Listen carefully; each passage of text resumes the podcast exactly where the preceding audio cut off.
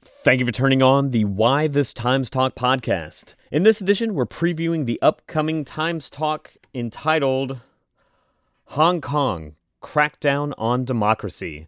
I'm joined today by Georgia College Mass Communication Associate Professor James Schiffman. Professor Schiffman, thank you for joining me again on the Why This Times Talk podcast. Uh, thanks, Daniel. It's good to be here again. Well, I'll start uh, this part of our conversation off as I always do. Can you please briefly introduce your Times Talk topic for this week? Sure. Well, as you said, it's called Hong Kong Crackdown on Democracy, and that's exactly what has been going on in Hong Kong. It's quite extensive and quite disturbing for people who believe in democracy. So that's what the Times Talk is all about. And why do you feel it's important to bring this conversation to the Times Talk? We've been through a year where democracy has been under challenge around the world, including in this country. And it is severely under challenge in Hong Kong.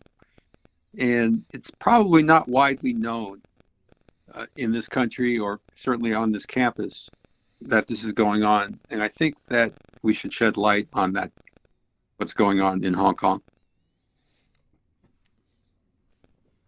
What do you hope your audience takes away from this Times Talk on Wednesday?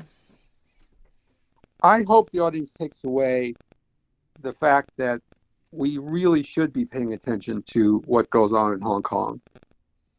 We should be concerned about democracy.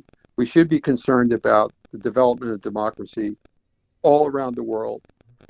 And a threat to democracy in one place is pretty much a threat to democracy everywhere. So that's sort of more or less what I hope that the audience takes away. Well, Jim Schiffman, I want to thank you for joining me on the Why This Times Talk podcast. Thanks, Daniel. Of course, the Times Talk is a weekly current events and ideas symposium that takes place at noon on Wednesdays. The topic of this week's Times Talk is Hong Kong Crackdown on Democracy. I was joined today by the facilitator of that conversation, Georgia College Mass Communication Associate Professor James Schiffman.